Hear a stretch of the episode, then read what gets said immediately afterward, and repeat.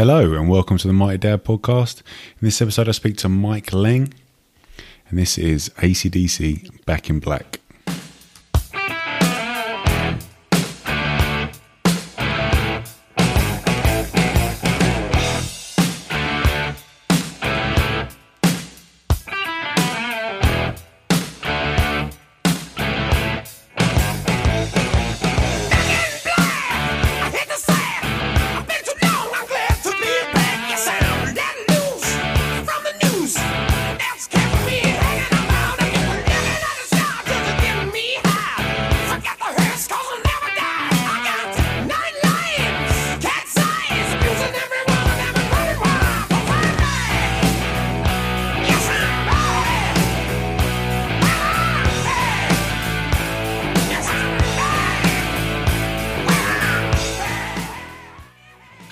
Conversation I've been doing this podcast for a couple of weeks now, and all the conversations are the same, to be quite honest, in the sense that everybody, everybody's kind of adapted really well to this and is getting on with it and kind of making the most of it and having a good time. Yeah, um, I think I mean, I, I think that's just the people I've been speaking to. I'm sure there's a whole bunch of people who are probably having a really hard time right now. yeah, the, the probably is. I think, especially in the northeast, like people are kind of, you know, Just get on with it. yeah, they just kind of get on with it. At the end of the day, be, being made to stay in your house isn't exactly a massive hardship, you know. Yeah. At the end of the day, don't get me wrong. There's plenty of people I know that you know will be suffering, and you know, and uh, there's a lot of people there who will be struggling. But you know, there's a lot of people who are making a big deal. I think that probably don't know the born really. Have um, Have you been quite strict? Yeah, yeah. Yeah, um, the bit you know the like our youngest, well, our like Gracie's nearly four next month, so she kind of like has a rough idea that she knows what's there's something that she knows there's a bug that she's not allowed, so she's not allowed to like go near people or if we see anybody or anything like that when we're out for a walk. Um, and Miles is like eight months, so Yeah. um, it's just keeping the kids entertained, which is not really you know a massive hardship at the end of the day.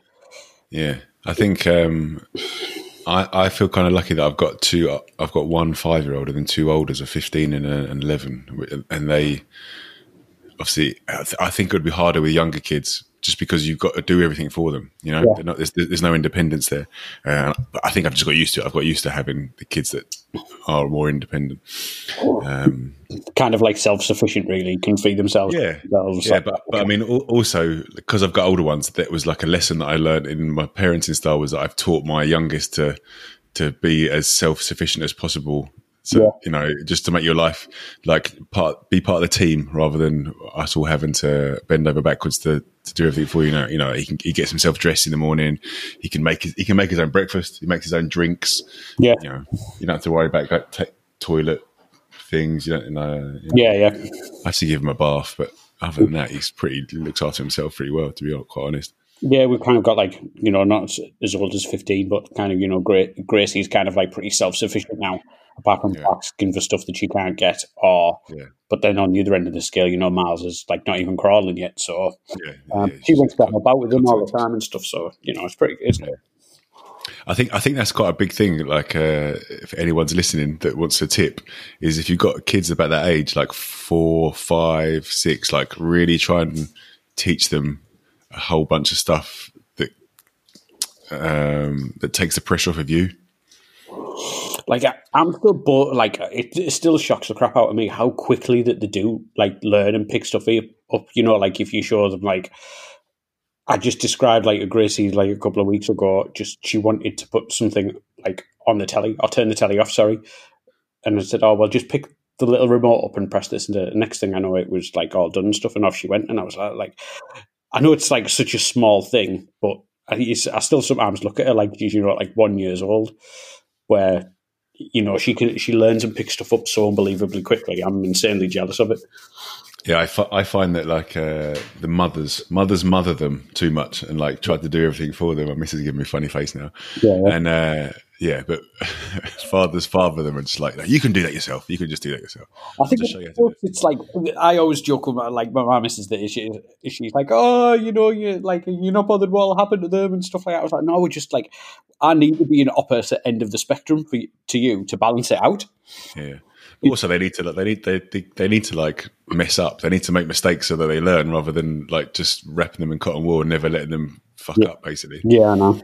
And even, even if it's something as simple as that, like they just like pick the wrong channel on the TV remote, like that, like they'll very quickly they'll very quickly figure out how to find the channels they want or the you know the the apps they want on the TV or the computer. Or it's the, the fact, like I love it when they kind of like they do something and the first reaction that they kind of do is like turn around and look at you, and, you- and you're like, like, eh? like that that worked. yeah, yeah, or like oh, have I fucked that up? No, no, keep going. You're all right. No, as long as nothing, as long as nothing's on fire, we'll be okay. Um, so I think I thought an interesting thing to talk to you about was that you've been you've had an online business for as long as I can remember, as long as I've known you, Yeah, yeah, yeah. Eleven years Um, this year. eleven years. Yeah, we've been going for Nice. eleven years this year. Nice, congratulations.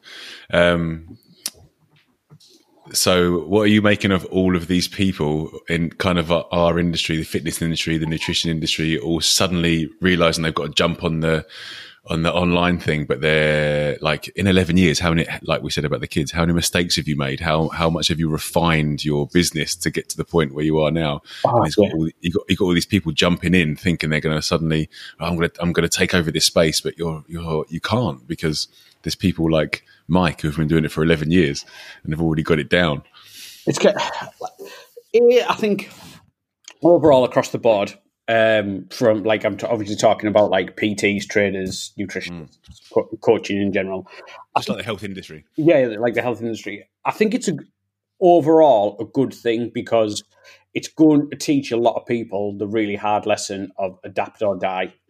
Um, and that goes for everybody. Like I'm not like saying this from a pedestal or anything like that. Everybody's business has been impacted. You know, like for us, for example, um, all due to two massive competitions cancelled, all the worlds, all the ones, like all the Masters in Vegas, like everything was cancelled, which is obviously like the biggest competitions in the year are generally, you know, revenue drivers for us, like same as the Yeah, yeah, yeah. Okay. So you, you like that's a big revenue for you in the sense that you get people signing up for programs leading up to competitions. Yeah. Um, like don't- some athletes use this year round, some just use this coming in, or we get like new business where people like, you know what, I want to make a really good run at Worlds this year.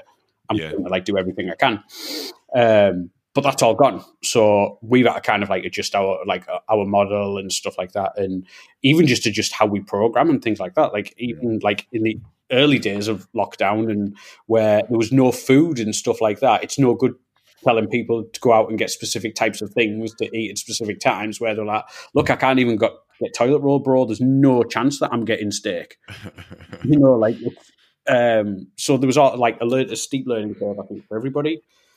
Uh, the the negative side of it is, I, I think that a lot of people have kind of gone to jump online and just expect people to come to them and start paying for work Zoom workouts and stuff like that. Mm. And I was like, look, like if you've been a local PT based in gyms and things like that, which is absolutely awesome, you've got no like online presence. Like you were not going to be able to jump into this hyper competitive space and just hit the ground run and expect not hit the ground run, but expecting people to charge from the get go. It doesn't work like that. Uh, Well, yeah, just expect to match your old revenue. It's not going to happen. You've Yeah, yeah. you- You're basically starting from scratch, aren't you? yeah. Um, Yeah, you, you, So- you, might, you might have a, cer- a certain percentage of your clientele might might come on board. Um, but I imagine what most people did as well. They probably massively underpriced because they were pan- they panicked. Yeah. Um, do you know what I mean? You'd like uh, because because they because they leapt into it into this like new business without really doing the research or having the time to to build it up slowly. Yeah, I imagine that a lot of people have massively undercharged and you've set yourself up. The the other thing I noticed was which is good. I mean, it's good in a way that people were giving stuff away for free, but a lot of people were giving a lot of stuff away for free. Yeah. And then, and then from a business perspective, like, what are you left with? Yeah, and I, I know there's a lot of people go around at the moment and say you should never do things for free and all that kind of stuff. Like I'm at the opposite end of that because I did so much for free. Like when I started, that allowed me to build like a reputation in the client base and just that. oh, I know it's a dirty word, but exposure, and I did use it for it. Like, don't get me wrong, I don't think you should absolutely rinse yourself and not be able to pay your mortgage and all that kind of stuff. Like, your business model needs to be viable.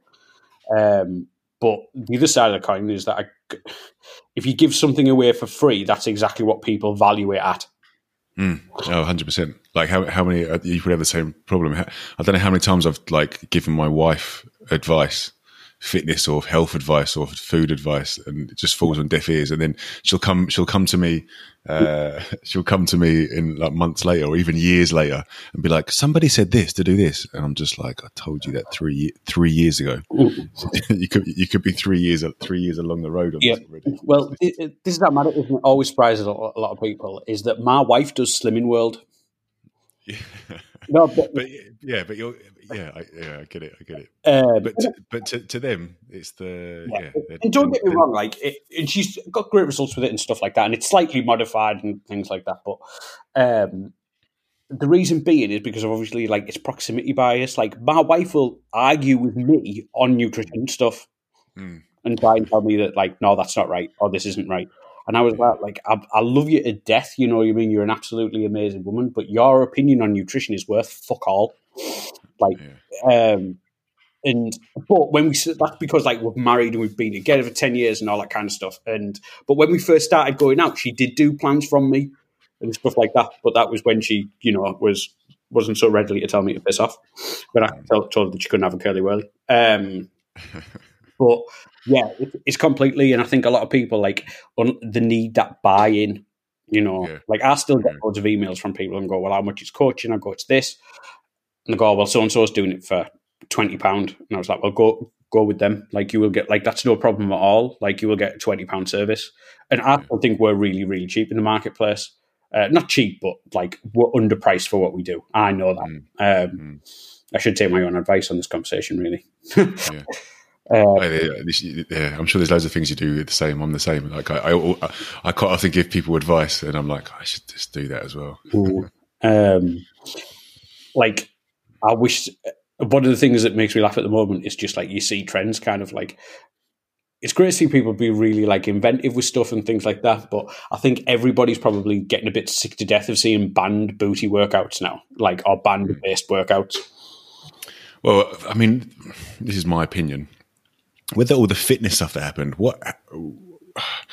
Um, there's a obviously there's a few people with the, the people who have been doing this for a while. The online stuff uh, are continuing to do it well. A lot of the new people who have jumped on it are just doing work. You know, like work for no reason. Like, okay, let's just do a leg workout and just do loads and loads of reps. yeah yeah Um, like, it's just like a generic workout. yeah Uh, that's that's like this is gonna. I hope this doesn't offend too many people, but that's just that's like white belt PTing. yeah Do you know what I mean? That's like that's terrible. do that's terrible burpees as many times coaching. Yeah, that's white belt stuff.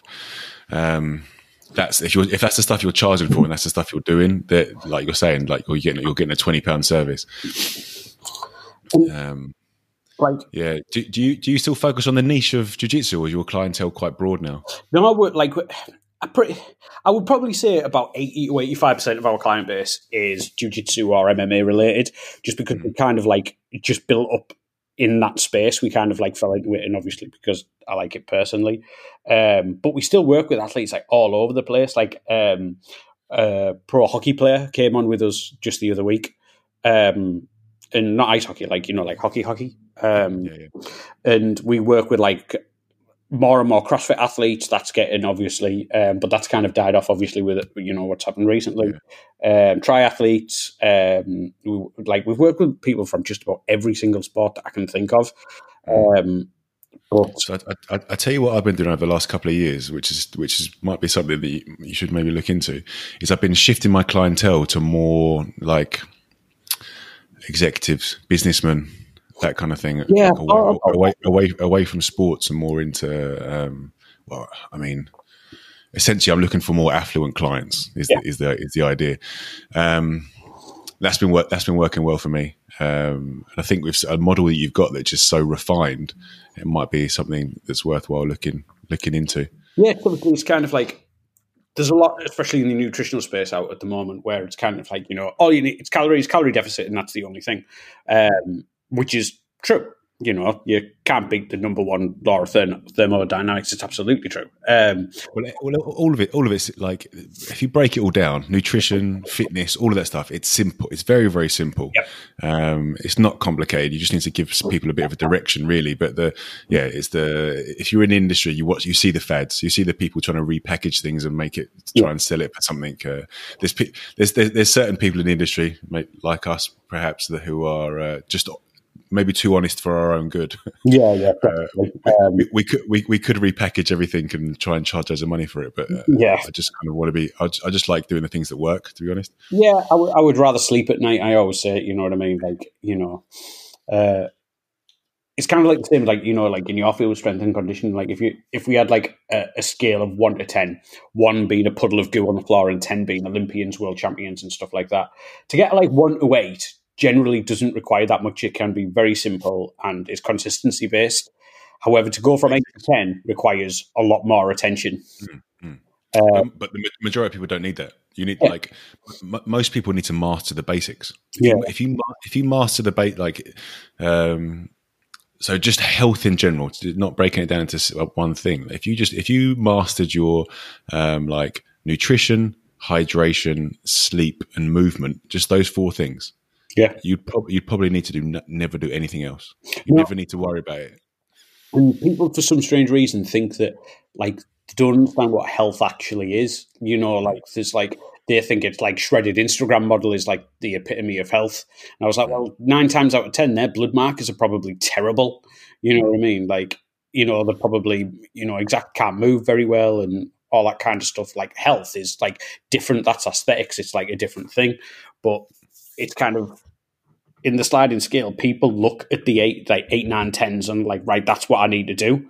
But that's not. Those guys are looking for like the tiniest, tiniest like differentiation 1%. in performance. Yeah, yeah, like one one percent at that level is a lot. Yeah, Whereas, yeah, like the, mo- most people need to just make the, like you said, the initial the initial twenty percent or the initial eighty percent. yeah. yeah. Like if you know, if you look at like say the like the Olympics 100 meter sprint final, you know, between first and last place, one percent is pretty. You know, difference is the difference between like first and last place.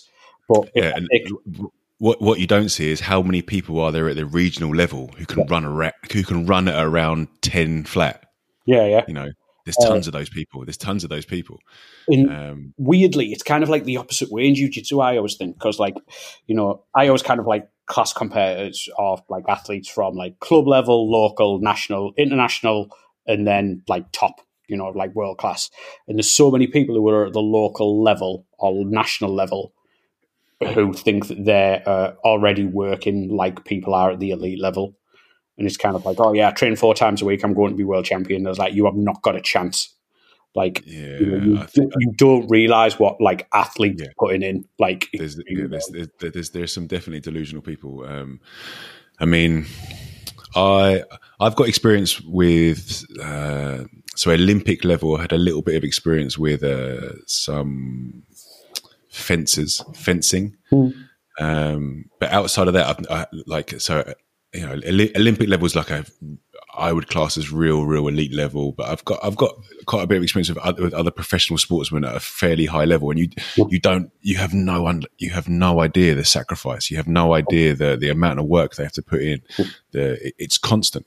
It's like literally constant from the moment your eyes open in the morning Yep. to you go to sleep at night and it, like even the sleep's important like everything you can't you can't even fathom how how hard these people work Yeah. And like the other side of the coin there is um like that's not like for a lot of people strive for balance in their life, you know, between the work life, personal life, health and fitness and all that kind of stuff.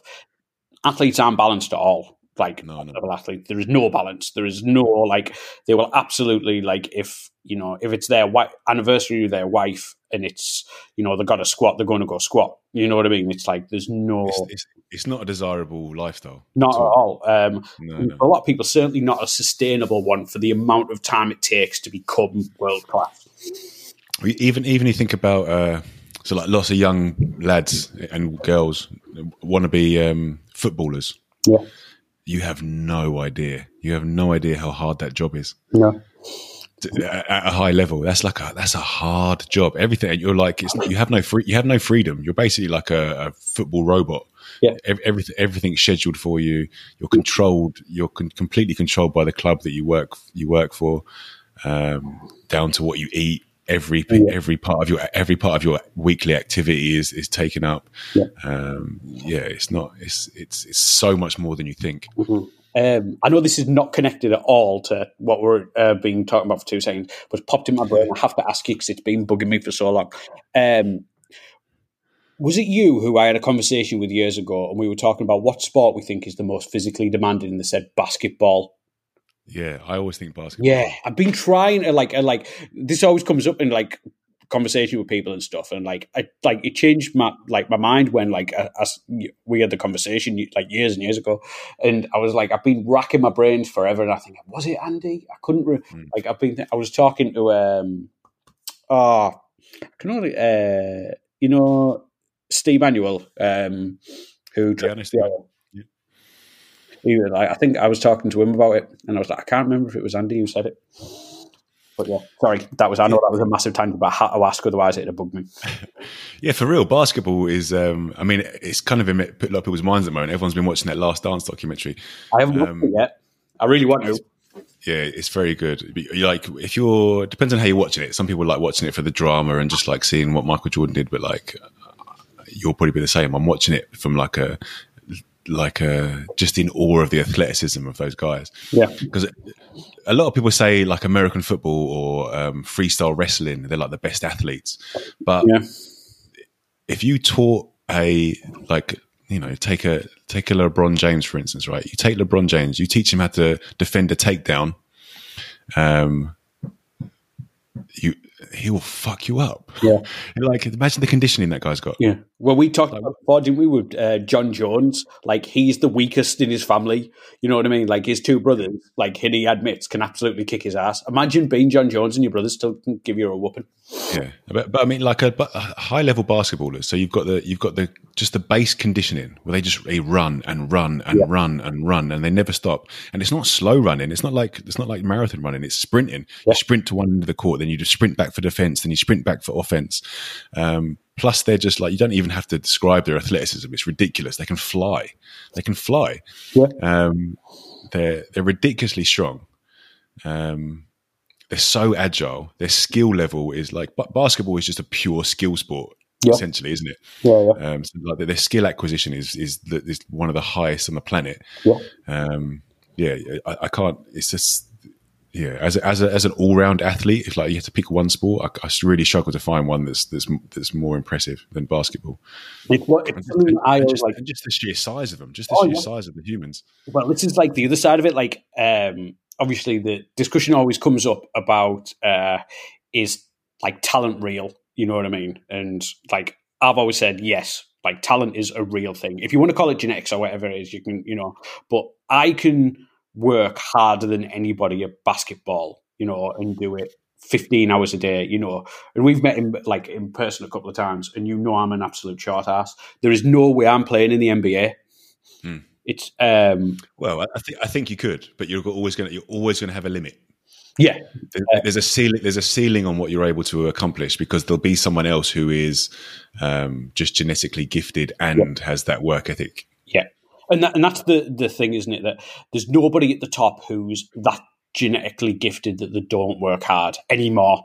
You know what I mean? Like, I mean, uh, there's there's probably a, a ton of people in the world who are genetically gifted but just don't work or haven't had or haven't had the break or opportunity or they didn't get the coach that gave them the inspiration to push themselves or whatever it may be. yeah, yeah, Um, yeah, there's loads of people that fall by the wayside. I mean, Oh, you see, even, even in martial arts, you see people who Yeah. are like, you, you get young guys coming through, and you're like, whoa, if this guy can, if this guy can be consistent until he's 21, but then you know they they find girl. drinking drinking girls at 17, and you'd ever see him again. Um, but it's kind of like a lot of people don't know that they're talented. It's like how many people are walking around on there who could probably like squat 150 like on the very first day, but they've never had a barbell on the back, so they don't know. You know what I mean? Or you, you know, you've probably seen like people who walk into the gym for the first day and are just ridiculous, like straight away. Oh yeah, I've, I've come across, I've had that loads of times. You have loads of people come in and they're like 18, and you're just like, please, please listen to me, and please just stay with me for a couple of years because no matter what sport you decide to go into, you're going to be incredible. If you just show the uh, pictures of Dan, like Dan Strauss for people who don't know. Like this is look what he was, and this is what we made him. Well, I, I think I think that's a that's a quite a good example of someone who isn't particularly genetically gifted. No, no, Um, you know, he wasn't. He's uh, he he's definitely got some things that people don't have. Like he's got this hip mobility that I haven't seen in many people. Hmm.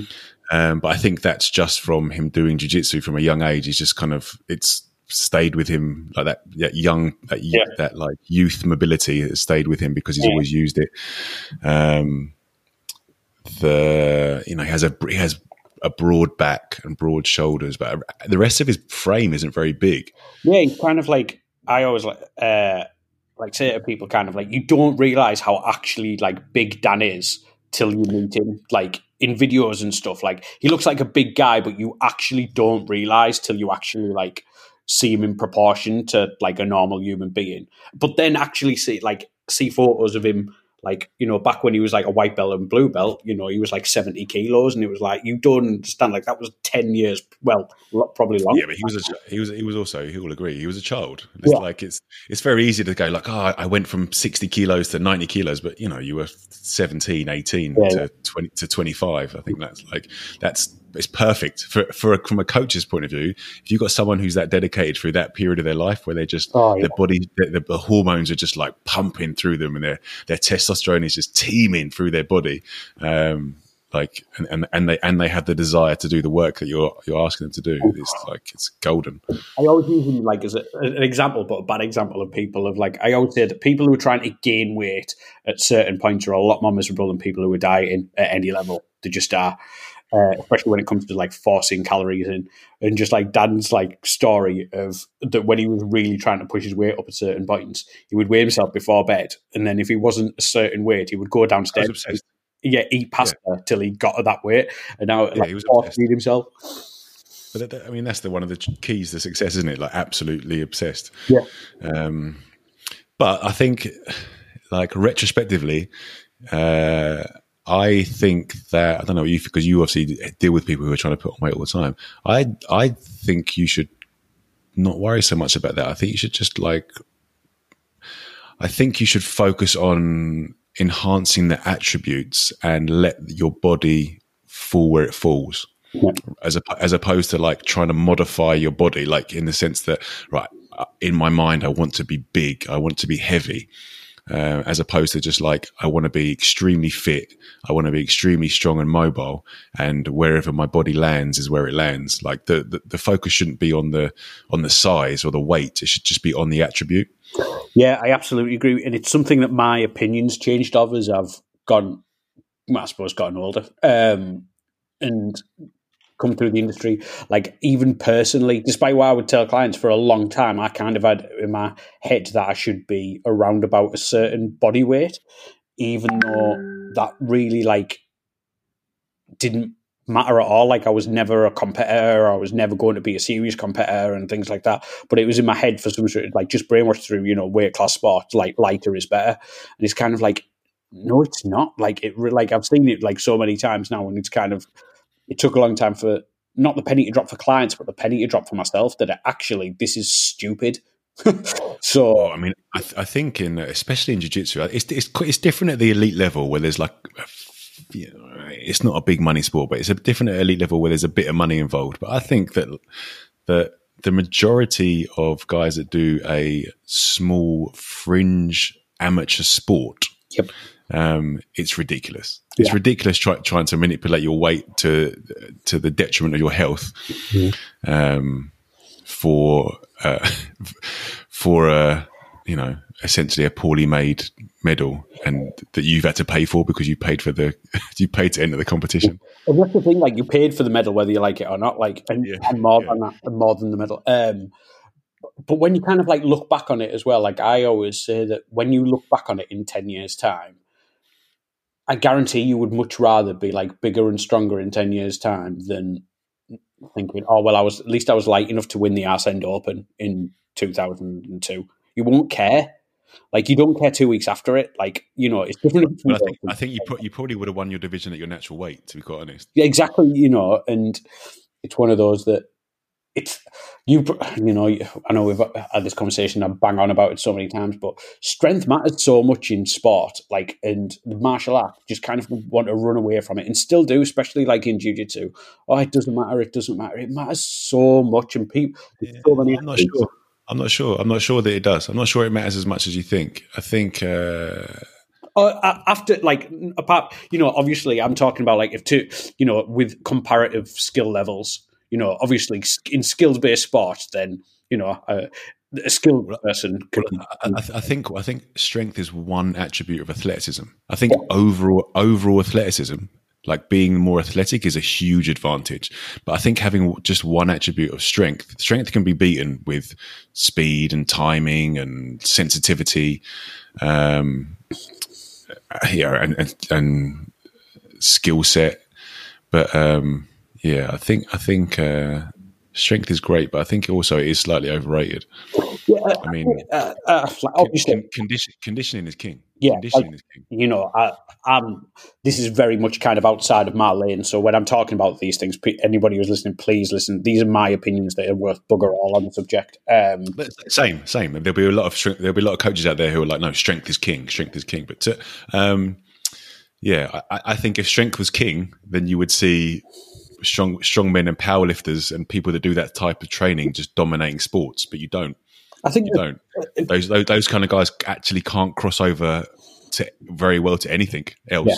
Yeah, but, but yeah, because they're kind of like conditioned, you know, at, at, their, for their sport. Like you know, I've we've talked about it before. Like people say, "Oh, are you fit?" But yeah, well, fit for what? Because you know, it's got to fit the purpose. Um, but all round athleticism, um, there must be like obviously there is a point of diminishing returns when it comes to strength. Um, would you say that there was like it was? What would you say was one of the easiest attributes outside of skill, obviously physical, um, to improve that'll have the biggest carryover between everything? I know that's a very, you know, just your cardiac output Yeah. essentially just like the strength of your heart and your ability to recover and your ability for your for your heart to to pump blood effectively and and around your body. Yeah, uh, which is just your conditioning it's kind of it's the thing that no one likes doing. Yeah, 'cause it sucks. It's horrible. uh, th- but do you know what? It's a it, it, people don't like doing because they think it sucks but it also it's the thing that you can develop the easiest. Yeah, it's when you're unfit it's horrible. Like when you're not strong and say you're, for, let's take take a take a bench press for example and you can only bench press 40 kilos um it's not that taxing for you to slowly get up to 50 60 70 up towards 100 kilos yeah, the like cardio can like cardiac output the condi- the conditioning component of it is more uncomfortable when you're unfit yeah, but you develop it very quickly. The yeah, it's just the, it's the it's the going through that uncomfortable phase, which isn't very long. Uh, if you just put in the effort, you like you, you get you get very fit very quickly, and then it's easy to maintain. Um, and yeah, yeah, I think we're going to I think, I think, I think, I think it's overlooked. I think, I, I think if you think about what kind of the areas that we've worked in the past, like you're looking at combat sports, people will rely on the actual skill training and that specific conditioning as their conditioning. Like you, you can't really get mat fit without being on the mat, right? You can't really get striking fit without sparring and hitting pads or whatever. Uh, and you just rely on that. But there's another, there's another whole level to your, to your fitness beyond that that you need to focus on more than strength Yeah, and and and and it's like uh, there's a good quote I can't remember where it's from. So like conditioning is like your toolbox, and strength is one of your tools, but you can't use the tool if your toolbox isn't sort of big enough to carry it. If that makes sense. yeah, That's a bad analogy actually, but um, it makes sense, right? yeah, absolutely. Like, kind of dropped. There was um, a match on one of the Polarises where it was Ben Henderson versus AJ Agazarm.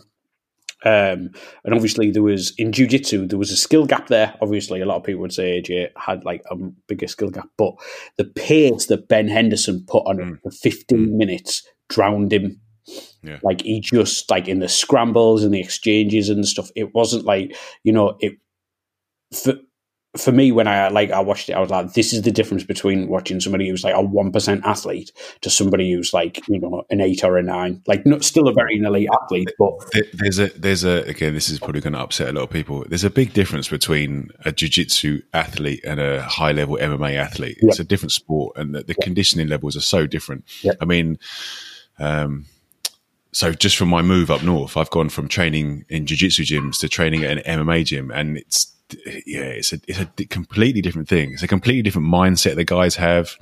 Um, where it, it's the strikes. Striking if you striking while grappling changes everything because you can't settle into a position. I can't I can't sit and settle into um, half guard on bottom and think right I'm going to start playing from here because you're going to just get your head caved in. yep, You have to move. You have to keep moving. You have to move and move. You're like you have to not be on bottom. You have to get on top. You have to escape, and you have to have the conditioning to do that yeah, it's, it's it's a completely different thing. So yeah, like a Benson Henderson versus AJ, whereas AJ's probably done a lot of grappling and is an incredible grappler, but you can't settle into the positions. yeah, yeah. And Whereas- you know, he was a he was a great. I'm not sure if he was an NCAA wrestler, but I know he like wrestled at like um, a high level. But it was still like I watch it. It was like this is like. You know, it- just to watch it, it was just insane. Um, and obviously, Ben Henson's like an amazing athlete, but um, and a really, really lovely dude. Um, it was a funny story actually because AJ was giving him a load of slaver. He actually offered him out into the car park. It was really funny. um, it's like a stand up, like a straightener. yeah, yeah. So basically, like AJ was doing all the, you know, talking smack and all this kind of stuff in the lead up to it and hyping the fight and all that kind of thing. And then at the weigh-in, he was still doing it and stuff, and we were all sat there. And then Ben Henderson like kind of turned around to him and went, uh, "Hang on, are you being serious? Because if you're serious, we'll just go outside and we'll have a chat." And then all of a sudden, it was like went backwards. Um, but still, it like it like it was a great fight. Sorry, mate, I've really derailed your podcast there by trying to talk. No, not at all. Not at all. This is good. I like it. I- Like uh, like I said at the beginning, I'm, I've had I've had the how's everyone doing during lockdown and how's everyone parenting during lockdown conversation a bunch of times now, and it's they're all very similar. So I'm uh, I'm quite I'm quite open to having random conversations. It's good. Yeah, I, I do it. I do it all the time. At least you were, you know, I'm terrible at like talking about ev- everything. Like I, you catch up with people you haven't spoke to for a while and talk about loads of stuff before they hit record. I'm so bad for it. Everybody goes wild on me. Yeah, but no, I was like, uh, yeah, I'm more interested in the in the you've got such a good experience in the online space, which is something that is just really prevalent right now. Like everybody, everybody's having to. I think no, no, no matter what industry in, you're in, I think everybody's having to, you know, be more online. Like their business has to has to be more virtual than it had before, and I think that will continue because I think it's everybody's seeing the benefit in it. Yeah, I mean, even even, even like we said that uh, people in the health industry maybe haven't quite all got it down, but uh, it's something I've been doing for not for eleven years, but the last few years. It's something I've been shifting my focus towards a lot more, and I've been getting a lot more clients that way.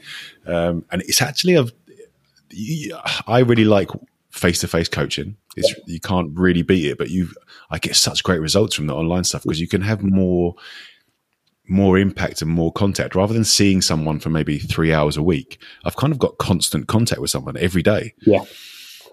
And it's It's much more beneficial. like face to face coaching is something that I'm always a bit jealous jealous about. Like the only time I ever get to do anything like it is when I do seminars, which I really love doing because I never get to do the face to face stuff. Um, and a lot of the time, it's I get out and I only see people like in person when I do seminars, or you know, there's sometimes I've coached people for years before I meet them in person.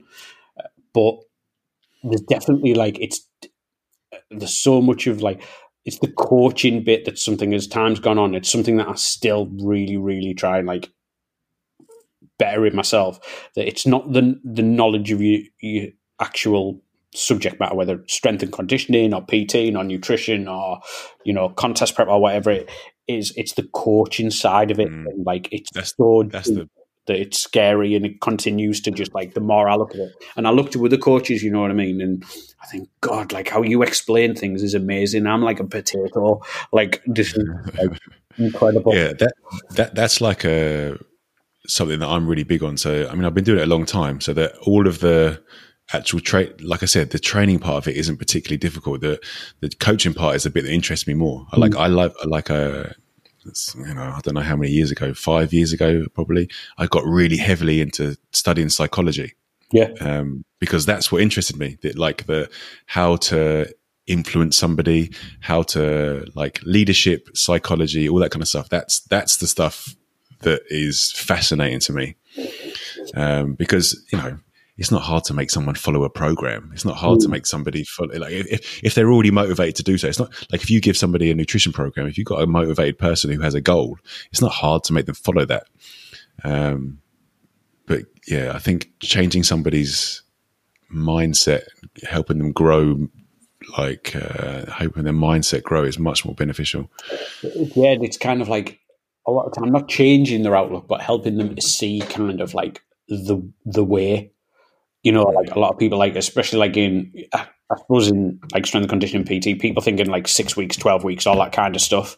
You know, in four weeks, it's like no, like we need to start thinking of this as like a long term progress type. Oh yeah.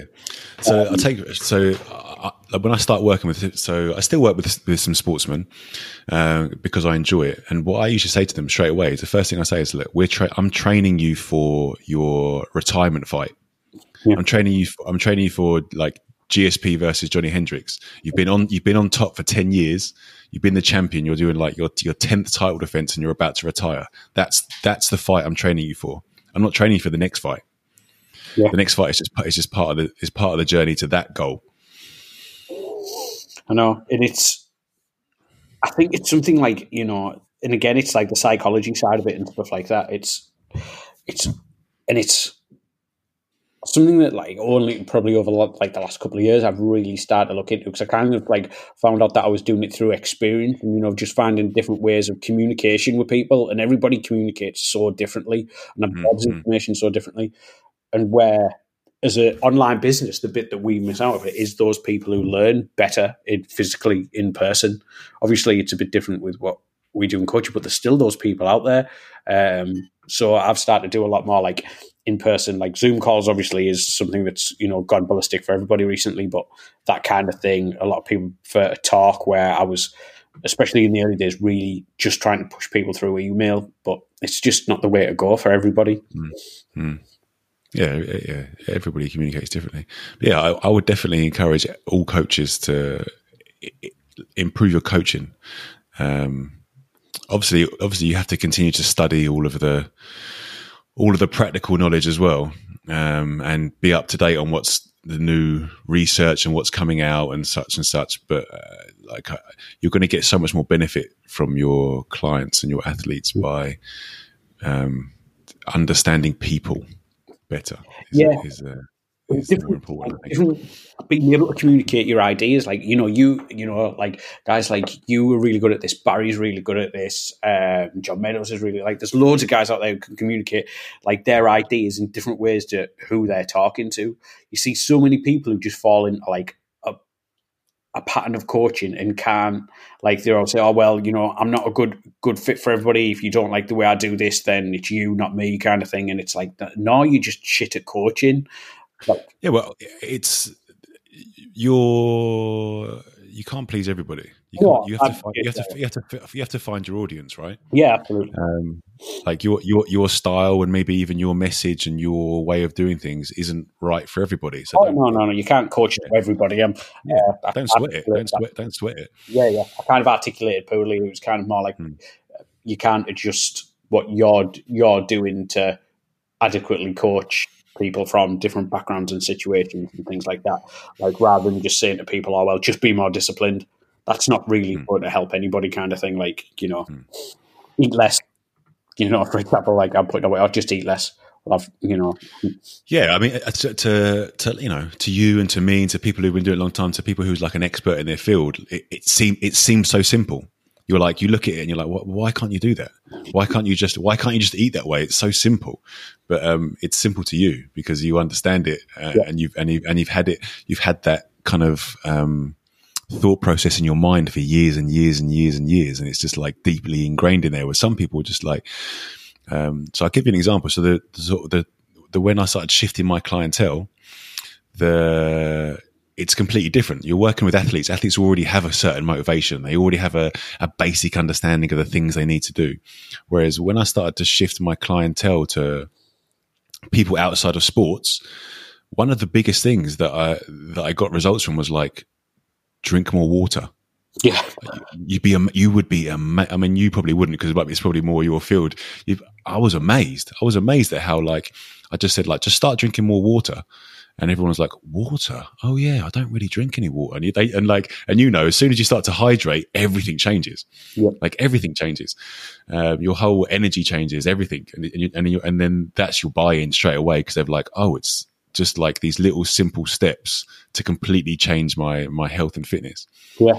Um, and it's such a different thing of like of you know like we we don't coach much like gen pop and stuff like that um but it's not saying that we won't it's just that we you know how the business is set up we just don't really market to it. Um but the amount like i've had conversations with people who i was was of the impression of you know slow and steady wins the race when it comes to weight loss you know in theory not in practice. Like you know slow methodical weight loss is you know the way to go. But i've had so many conversations where like with people who work exclusively in gen pop and pts and very good ones and things like that who initially get their clients to drop a considerable amount of weight and then slowly build up calories and get away with more sustained loss because you get that buy-in like holy shit i've lost three pounds again this week like they might do that for two or three weeks but then it kind of weight slows down because they've adjusted things but but also that's quite easy. That's quite easy to do that with people who aren't, um, you know, like athletes are different. Like, uh, yeah, general population. It's it's actually very easy. It's very easy to make them lose lose a weight initially, yeah um, because it's just some it's just some like simple things that they aren't aware of that they need to change. Like a couple a couple of adjustments can make a huge difference. There that Right. talked about there, like straight away, like you know, people will probably just like start to drop a couple of pounds just by increasing water, like the water that they're intaking. Well, it's just the way they feel. It's Yeah. just the way they feel. That's the biggest thing. Like you're just starting to feel like uh, like people are chronically dehydrated. Yeah. The majority of the population are chronically dehydrated. I mean, you're working if you're working with this in sports, you don't notice it as much because it's just kind of part of the culture, right? You Yeah. like drink water while you're training and you rehydrate after you're training and like um, electrolyte and hydration tabs are like fairly common. You find them in like people in people in gyms and training rooms. Like that's not an uncommon thing to see. But like in general population, you tell them to take a hydration tab, they're like, "Why do I need to take? What? I've never even heard of one of those." Yeah, Um, yeah, it's it's it's a game changer for most people. Just hydration. it is. And it's again, it goes back to those simple things that sometimes, like even in bit, like you know, going back to business and stuff. Like I'm all the time. Like if you read a book or something, like how many times do you hear somebody say something or you read a book and think, God, I've stopped doing that. And I really should be like doing that, like basic type thing, you know, like in business or something that'll yield. Yeah, that's that's that's my that's my what I'm saying. That's like master the basics, and it works for most things. And, and like you said, it's like it, it changes. It changes at the kind of top twenty percent or so, ten percent of people, Yeah. because small. It's like the marginal gains, right? Small little gains everywhere make a huge difference at that level. Um, yeah, but like general population, like sort of that weekend warriors, people who like you know do sports at the weekends or it's like a hobby. Um, yeah, you're. ma- I've lost my train of thought to be honest. but yeah, it's it's uh, it's the basics, the basic mastering the basics, and it it works with most things. If you're not not trying to be an elite level grappler, if you get to blue belt level, you kind of like you've got the basics right. You understand you understand position the positions. You understand how to escape. You understand how to frame. You understand um, like regaining guard. You understand just like the basics. If you're not trying to be a competitor, you're not trying to work at a high level. That's all you need. That's all the grappling. You, that's all the grappling you need in life. Striking, striking. If you understand the basics, if you understand footwork, and you've got a good jab and understanding of distance, you've got good straight punches. Basics. That will take you. If you've got in a street fight, the basics is what's gonna is what's gonna save you. Yeah. Um, and it it works for it works for like you know mo- most things across the board. It's the jack of all trades, right? So I've got like a I've got like a grading system in my head for everything, and you're right. You're either you're either shit, good, great, and that's it. There's three there's three tiers to it. And if you haven't ever done it, you're shit. Like if I if I go and play Call of Duty. I'm shit at it because I never play it. But it wouldn't take me that long to get good at it. But it would take me a long time to get great at it. Yeah, You know, I could, I could, I could play, I could play for a couple of months and I'd be good. yeah, But if, if, if I wanted to play esports at a high level, how long is it going to take me to get from good to great? yeah, exactly. I always, uh, I didn't come up with it, but I'd seen it somewhere before where they say at the Olympics there should be at least somebody who's never done it before and somebody who's like pretty good. Like, so you could see the comparison of somebody who's never done something before to someone who's good, and then the difference between someone who's good who'd beat more like ninety percent of people to world class. Like, you don't understand the gulfs of difference. Um, but I think it, I think it'd be br- brilliant to see, like you know, me in the hundred meter final, like trying to run. But but you know what? If you if you'd started it, if you'd started it at, uh, it's very difficult now. Once you get older, to start like really developing those skills to a high level. But if you'd started at I don't know at 15, 16, Yeah, yeah. you could be good. You Oh, could be good. You could you could have a you could have what would be considered a good hundred meter time. Yeah. But you're never. You're, you're, it's going to be very very difficult for you to start getting those sub 10 second times. Yeah. There's a there's a there's a huge gap. Like you're right. There's a huge gap in the like golf in the amount of work you'd have to do to get there. Yeah, absolutely. Uh, one thing I was going to ask you while we were on the podcast as well is, you know, obviously talking about like business and kind of like, where do you see kind of like the like the gym business, whether it's commercial gyms or martial arts gyms and stuff like that? Obviously, like, where's it going to go after this? Like, I know there's like a big shift to like online and stuff that we've talked about and things like that, but Um, I, I, th- I think the fitness the fitness industry is probably in a bit slightly better state than the martial arts industry um, because it has options. yeah, You know, you can you, you can you can take a lot of the the the knowledge and the skills and the coaching from the fitness industry, and you can take it online, uh, and it can be quite effective. You can't with martial arts. You can't really like like uh, how how good how good am I going to get at jujitsu or kickboxing or wrestling? Watching tutorials, Yeah. practicing on my own- on my own. You're, Yeah. you're not really going to get that good.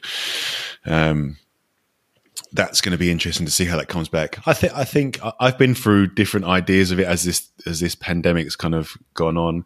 I think there's a light at the end of the tunnel. I think that like jujitsu gyms and martial arts gyms will reopen and will regain some form of normality. I think that the guys that weren't running smart businesses, which is you know you've probably been how many how many jiu-jitsu gyms and MMA gyms you've been to over the course of the last 10 years like there's some of them that just aren't run well Yeah. just aren't like which I mean it's that's not it's the, it's the the people that own the gyms aren't businessmen right? They are martial artists. And if they haven't gone if they haven't spent the time to study business which is kind of what if you're opening it I did I, I made the same mistake. I had, I've, I've I've I've learned that lesson. I've had I've had a gym and I was a good coach but I wasn't a good businessman. Uh, and when that you know, when that kind of didn't work out I was like okay I need to start studying business and then I started studying business. And um, my business has flourished because of it. Um, yeah, I think there'll be a lot of people who aren't necessarily good businessmen will lose their business because of this. Um, I mean, you you might. You must. You've probably heard about it. There's lots of gyms. There's lots of gyms all over the country that aren't going to survive this. Yeah, yeah, absolutely. Um, like for me, it's kind of like it's even stuff like where people have set up businesses, but not, and it's all being cash in hand and stuff like that. You know what I mean, and stuff like that. And then all the relief and stuff that the government's offering is based on your tax returns and that kind of thing. So that's I think what's going to like. I'm not saying all gyms or or even a lot of gyms do it, but there are gyms out there who you know as cash businesses, you know, might not necessarily have put everything like through HMRC. A, a lot of gyms, and this is one of the things that is kind of what I did when I had um, a gym. Um, it's a social club for you.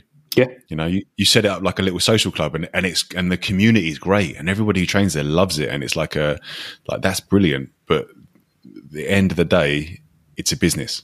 yeah, It's a business, and it has to pay the bills, and it has to put food on your table. Um, so the yeah the the people who have like have their their business model isn't quite right are really going to suffer from this. Uh, but then the flip side of that is when we come out of this, the people there's going to be a lot of people who are very savvy businessmen and they're going to some new gyms are going to pop up and they're going to benefit from all of the members of the gyms that have closed are looking for gyms like um, there's opportunity there's opportunity for there for people who are good businessmen to benefit from this Yeah. Um, there's like, you know, if there's ever time that you wanted to set up a gym, there's going to be a, a few that are going to be selling mats and equipment and all that kind of there's going to be there's, there's going to be a lot of second-hand equipment going around. There's going to be a lot of um, there's going to be a lot of uh, there's going to be a lot of leases that are very of, of are much lower. Yep. What's the word? The um, Yeah, rent and stuff. Oh, that's obviously yeah, you know, rent, rent's going to change. Yeah, yeah. La- sorry, landlords was the phrase I was looking for. La- landlords are going to be desperate to rent out their rent out their properties. yeah, yeah. Um, you're going to get some really good lease deals coming up uh, because people can't people people are moving out of properties and landlords can't can't. I mean, there, were, there already was a bit of a problem with landlords weren't able to rent stuff, but they were because they were charging so, so much was Yeah. the problem. But they can, they're going to have to across the board. Everything's going to have to change. Yeah, massively. Do you think that, um, like the private training space, like obviously we're talking like strength and conditioning gyms and powerlifting gyms and you know all that kind of stuff. Um, do you think that's going to increase? Do you think there's going to be a lot of people who kind of like have got used to training on their own at home, maybe bought some equipment, and think you know what, I'll go in with a couple of my mates and get like a little unit somewhere, maybe rather than going back to a commercial or. I think I think I think the a lot of the the sort of trainers that are doing a good job with this that have, have actually created a good online system. A lot, I, I imagine that a lot of their clients are going to want to keep that because I think it works better. I think it works better for some people. Um, I mean, I learned, I learned a long time ago that trading your time for money is a terrible business model. If you're a personal trainer and you literally charge whatever it may be, 50, 60, 80, 100 pound an hour, and, but you're doing eight hours a day, you're basically selling your time for money. You're, you're, you're limited in your, the revenue you can bring in. Yeah. Like it might, it might sound good, but if you break it down, what's the, the, uh, the reality is how much can you make from doing that? Forty thousand pound a year, maybe a little bit more, sixty thousand pound a year. If you're like, you're, you're really busting your ass, and that might sound good when you're twenty and you're in the industry early, but, but that's not a lot of money. Yeah, yeah. That's not a lot of money. Yeah. Start to get like your, a house and kids and stuff like that, and you start to think to the future, like you know, like we over the last couple of years, like we've started to change our business model because when I set it up, obviously, I like was the same. I set it up as you know, it was something I was insanely passionate about, and it set up and you know grew with the years, but it was me, which intrinsically isn't scalable at all which hmm. is a terrible, terrible. Which also means, like, is if it's not scalable beyond me, then it means my business is worthless and I can never sell it. Or so it was as a business model, it was terrible. So you know, you've got to look at other avenues as like as you grow and things like that because you know what you're going to leave for your kids, or, or like you say, how you're going to provide for them, or you know, do different things, or Yeah, I, th- I think you need to you, you need to look at your business as a business. Yeah. It's like a it's, it's a project you're working on, right? You need to try and make your business the most profitable business it can be, rather than just like how much money can I make in a day, or And I will, I will say so, like something that um, I've been I've been very lucky. Like where like I live in the northeast, that there's been a lot of like really good businessmen who've given me their time, like you know where I can like sit down with them and have a cup of coffee and ask them things, and you know you know. I think that that's a massive opportunity that a lot of people locally. I'm not talking about like trying to get in touch with like you know Mark Zuckerberg or Gary Vaynerchuk or whatever. But I think there's a massive opportunity. Like you know businessmen in your local areas that have built large businesses, not, and it doesn't even need to be related to health and fitness or the Mm. industry that you're in. That you can probably reach out if you're genuine, you know, and they will probably give you some time. And oh yeah, bu- bu- business coaching is a is is a huge benefit. Yeah, I, I do the same thing. Like you said, if it, if I if I if I see someone who's successful in anything, I'm like. Excuse me, can I just have a conversation with you? I'll happily pay for your time, or you know, can we go and meet? Can I buy you a coffee, or can I buy you lunch? uh, or can I, you know, can I pay, can I pay for an hour of your time? We'll have a telephone conversation. Yeah. Like getting that knowledge is, is golden. um, especially ones that who will go and be frank with you as well and tell if you tell you if your ideas are shit, you know. And Well, you, you, you want, you want people that give you stuff that like want to give you homework, yeah, like, uh, keep you accountable. Yeah, like, and it's always kind of like having that person who's like kind of like people who have generally been in business for a while uh, generally have quite a bit of they have doubt, but a lot of self belief as well, and they have either people around them who will tell them that they can't do things and shouldn't do things. Then a lot of people who tell them that they should absolutely go for everything. But you need somebody who's realistic, who will kind of like have a step back and look at it and go, actually, you know, you need to be doing this, or this is a terrible Yeah. idea. Um, everything's a process, whether it's fitness or business or nutrition. Everything's a process. You have to, like I said, you start off as shit, and then you get good, and then you get great. Uh, yeah, and you want to talk to people who have done it. Yeah. like don't don't have any ego about it. Like don't don't expect to be a good businessman just by reading a couple of books or you have an you have an idea. Like it's mm-hmm. uh, yeah, you need to you need to make sure that you'll benefit from other people's experiences. Yeah, I, I just think like locally, like obviously with the world going more online and people like you know having like personal brands and stuff like that, I think a lot of people kind of like look to those people mm. where really, Well, you're, you, that, that's a, that's an advantage you've got. You say 11, mm. 11 years having an online business. You might not even you might not even register it how how beneficial that knowledge you've got is. That's that's that's a marketable skill you have. it's just a like compound interest of mistakes. Yeah, but but, but anyone in anyone starting out wants to try and avoid those mistakes, right? yeah, yeah, um, Like, it- I mean, there's, there's there's something to be said for going through it all yourself and making the mistakes and adjusting and uh, ad- adapting and slowly refining your business and getting better and better and better. But it's taken you 11 years. If somebody, if you could, if you could be, do um, a business consultation with someone and you could save them three years of mistakes, Yeah. you know how how beneficial is that to someone? yeah, Like you can't, you, you, you, you well, I was say you can't put a price on that. You can put a price on that. yeah, yeah. Um, it like it is massive. I just think that there's a massive opportunity there for people who can like reach out to people who are incredibly nice. Like anybody who's in like like thinking about opening like strength and conditioning. I'm seeing more and more, especially within combat sports.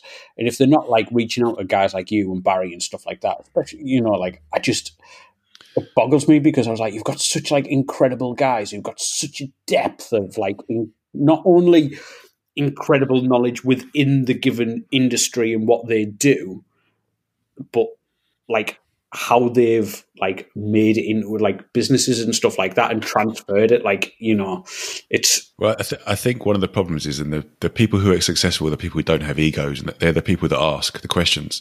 But a lot of people have egos and they don't want to ask, yeah, uh, or maybe it's the what's the what's the phrase when you think you're not good enough to be in the industry? The uh, Oh god! Oh no, that's going to really bother me now. It's um, imposter syndrome, is it? imposter syndrome. Yeah, there's a bit there's a bit of that going on, but you just have to have you just have to drop your ego. Ego's ego fucks you up on a lot of things. Most things you have to have no ego. But I'm just, and just always, always sort of had that white belt mentality. Like I'm always learning. I'm always trying to get better. I'm not the finished product, and I never will be. it's yeah, it's it's definitely like even like you say, it's like you speak to people like all, all the time. Like even like I've lucky that I speak uh, like uh, Dave Tate from Elite FTS quite a lot, and Mm. he Incredible businessman. Incredible businessman. insane. And he is like, I've been able to like, he has given me his time to be able to go to him and say, look, like, da da da da da da da, da. and But, but I mean, I, I, I, again, I have I've never spoke to him, but I think that's something just from watching from the outside. That's something he's done for a long time. He's always been he's always been very helpful to other businesses. Always been like encouraging of other, you know, small help, yeah, like helping other businesses grow, small businesses grow, and like, like um, entrepreneurial people. Um, like, I know that he spent like an ungodly amount of time over the last few weeks phoning customers who bought equipment from him all over the world, Mm. talk about their business model and what they're doing for gyms and how they can get through it. Like, Yeah. no one from like Rogue or anything is doing that. Like, no one from Strength Shop's doing that. Like, well, there might be actually. You know what I mean? I might. I'm full of shit there. I don't. I don't know that at all. Um, Well, I imagine they're probably just they're probably riding the wave of they're selling all their equipment. They put Oh, premiums on it all at the moment. Oh, yeah. yeah, I think I think like really looking after your customers to like that complete next level is is the real that shows you that shows you the level of businessman you know? Like he's he's not just like okay i can sell all my equipment i can add an extra couple hundred quid onto it and i can sell all my stock. He's actually like ringing people and saying look this is how you can get through this. This is what we can do because he knows those customers are going to be customers for life then. You know he's looked after his customers. Yeah. and it's uh, and it's true. Like they haven't put like pricing up or anything like that. Like they have like you know um elites in the U. Like I'll give them a bit of love actually. Um, are in the UK now. You know, like and selling all their equipment in the UK, and none of all those prices are going up. But still, like you know, they can't keep bands in stock. It's like Christmas. Um, But like going back to that, like have he even still at this day like reads like an ungodly amount and like still of like and takes business courses and stuff like that. And you know, he's been in hmm. business twenty years and he's still hmm. got that like white belt mentality. Yeah. So it's when you look at it and think, well, if guys who've got like businesses like that are doing it and I'm not doing it, then you know that should tell you something really. Yeah, life lifelong learning is is a is a huge asset. Mm. Yeah, massively. Yeah, I, I do that. I kind of just I sort of try and delve into something deeply for a you know a while, a year more. Yeah, yeah. Uh, add add add that string to my bow, and then you know, move on to something else. Know, uh, I can't remember who, who, who said it. I'm terrible for doing this, but told me like when you should look at stuff like that, you should always look at like a depth and not width. Like it's no good. Like if you you should pick something and go deep on it before you move on to the next one. Obviously, there's a point of diminishing returns, but um, I think with business and stuff like that, it's something that as you start a read and things like that, you realize like how it is both simple and complex, but incredibly interesting. You know, like I still think it's, and I, I, like I said, I made the same mistake. It's amazing how many people go into business or start a business, but have no understanding of business. yeah, Um, and it seems so obvious, doesn't it? It seems so obvious. Like I should study. I'm, I'm, I'm starting a business. I should study business. I should understand how business works. Yeah. Business is like, um, like how do I generate income? Like I, I, you need to understand economics. You need to understand business to have a like a really successful business, like a you know a Dave Tate level business. That's a that's now a global brand. Yeah. It's a global brand. He sells equipment all across the world. Um, yeah, and how long has it taken him to do that? But like, yeah, I think I'm. A, yeah, he's done a lot of work. Yeah, that's a a good point actually. That um, that a lot of people don't realize how actually like you've the time it's going to take to do it. Hmm. You know, like and like I don't. I've had like a couple of emails, but not like nothing major. People saying, "Oh, like, well, how did you do it? I'm looking at doing this." I was like, "Well, I put 11 years into it. Like, you know, like that You, should you should you should generally come up come up with some kind of uh, whether it's a resource or whether it's like a like consultation service. Yeah. because you, you genuinely even if you don't think so because you you're because probably in your mind your business isn't where you want it to be right you're Yeah, always yeah. striving for it to be better which is good but you're still 11 years ahead of someone who's just starting Yeah. See, I've got that imposter syndrome there where, like, straight away, like, my mind's going, well, who am I to tell people how to start running, you know, like doing that? But, Were you, are, you, are you somebody who has a successful business well, well, I suppose, you know, how you define success, but I think so. well like a, a, a business is supposed to make money right and provide Yeah, yeah. for for you and it does that yeah, kids aren't starting. Where- whereas, whereas I'm sure there's a ton of uh, nutritionists who maybe are even more qualified, university level, um,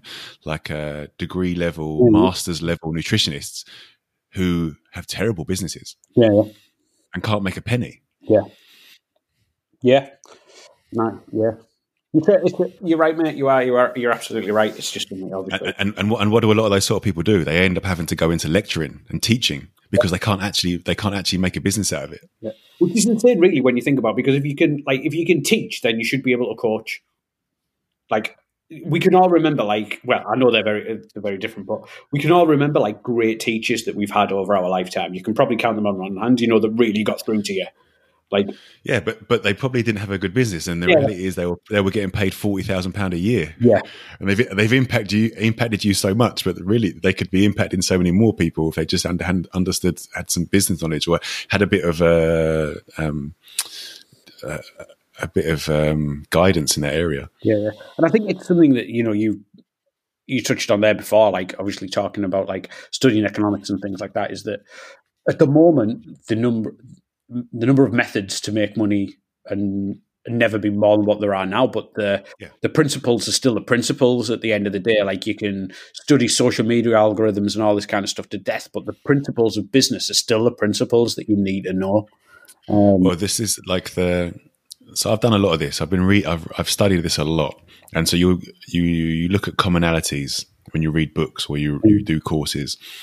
Um, so so like marketing, for instance, this is this is kind of seems to be the golden rule in marketing uh, across the board. It's as simple as do a good job and make sure people know about it. That's all it is. Yeah. You know, but if you're if you're you could be really good at you could be really good at the advertising part of it, but you're doing a shit job. Like that that that, that, that that's your first step. The first step is make sure you're doing an incredible job. Like, are you getting results? Yeah. And then once you're getting once you're getting there just let people know. Yeah. Make sure people make sure people know that's what you're doing. Yeah. And there's definitely like something that, especially in the nutrition field, and something that I'm seeing more and more is like the personal branding gets bigger. The the bit where getting results with clients seems to be getting smaller. That you see people talking about it, but not actually showing results and things like that. Like I always say that if you're looking for a coach in any field, like ask for references. You know, like what have they done? You know, like who they work with, what results have they got? Like make sure they can actually get the results that they say. That it's just not you know, great marketing just themselves. Yeah, but I mean, do do your research. Like, speak to their clients. Speak to their clients. Nowadays, you can get in touch with anybody, right? Yeah, yeah. So if you're if you're if you're like someone's looking at you and they're interested, oh, like Mike looks like he's got a, got a good service, but oh, I'm really not sure. I don't. I'm not sure about his pricing. Just get in touch with someone that you know he works with. Like how you know how how have you how have you found you know how have you benefited from what from the work you've done with Mike? That that'll be your biggest that'll be your biggest advertising. Yeah, and it's you know I think it's for any business, you know, word, word of mouth and referrals are always going to be like Yeah, you know yeah, of course. great form. But I, I love it when we like get asked for referrals and things like that. Like it doesn't happen a lot, you know. People have general, um, but if they do, it's fantastic because I know that like my clients are going to do my job for me. You know what I mean? Like it's you know. I'm and I'm I'm very very lucky that I work with some incredible athletes and incredible people. Um, but like it's But there'll be a re- but there'll be a reason that they've come to you. yeah, and it was kind of, um, or um, I say that like I- you know I, I do realize that like I am lucky and things like that with it, but I work with the kind of athletes that we do now, but it wasn't ten years ago. You know what I mean? It was kind of like as time goes on, the type of people that you work with changes and stuff like that. I think a lot of people get into the industry and want to start working with like you know pro athletes like from day one. I was like, well, that's probably not going to happen. You're probably going to be working with like Dave down your local club, who's a two stripe white belt first for a few years. But, but also, you need the experience. Yeah, you need the that's like- experience. you're, not, you're, you're not good enough to work with the high level guys if you can't if, if you can't help with the low level guys. There's no way you're going to help the high level guys. Yeah. And sometimes a lot of it is down to experience, like, you know, especially when it comes to a lot of stuff like, you know, that we do with like weight cutting and things like that, is, you know, a certain things of like dealing with certain issues when it comes to international travel or what food types to get or, mm. you know, this happens. The only way that you're going to get those things is like experience. And that's in business, you know what I mean? Like, and that's why it's so important to talk to people who've been in business and done it for so long. Yeah, yeah, absolutely. Big up. Thanks for listening. And till next time, stay safe.